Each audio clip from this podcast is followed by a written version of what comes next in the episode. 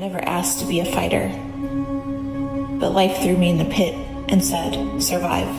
So that's what I did. I've had to fight my way out of every situation and struggle in life.